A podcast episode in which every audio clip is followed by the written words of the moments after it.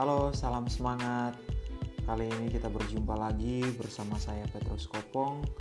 dan saya berharap kepada kita semua jangan pernah bosan untuk mendengarkan curhat, sharing yang mudah-mudahan menjadikan kita lebih dekat dan lebih akrab untuk membahas hal-hal yang uh,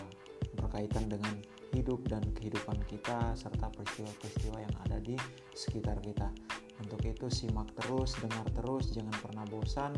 dan mohon kritik dan sarannya untuk setiap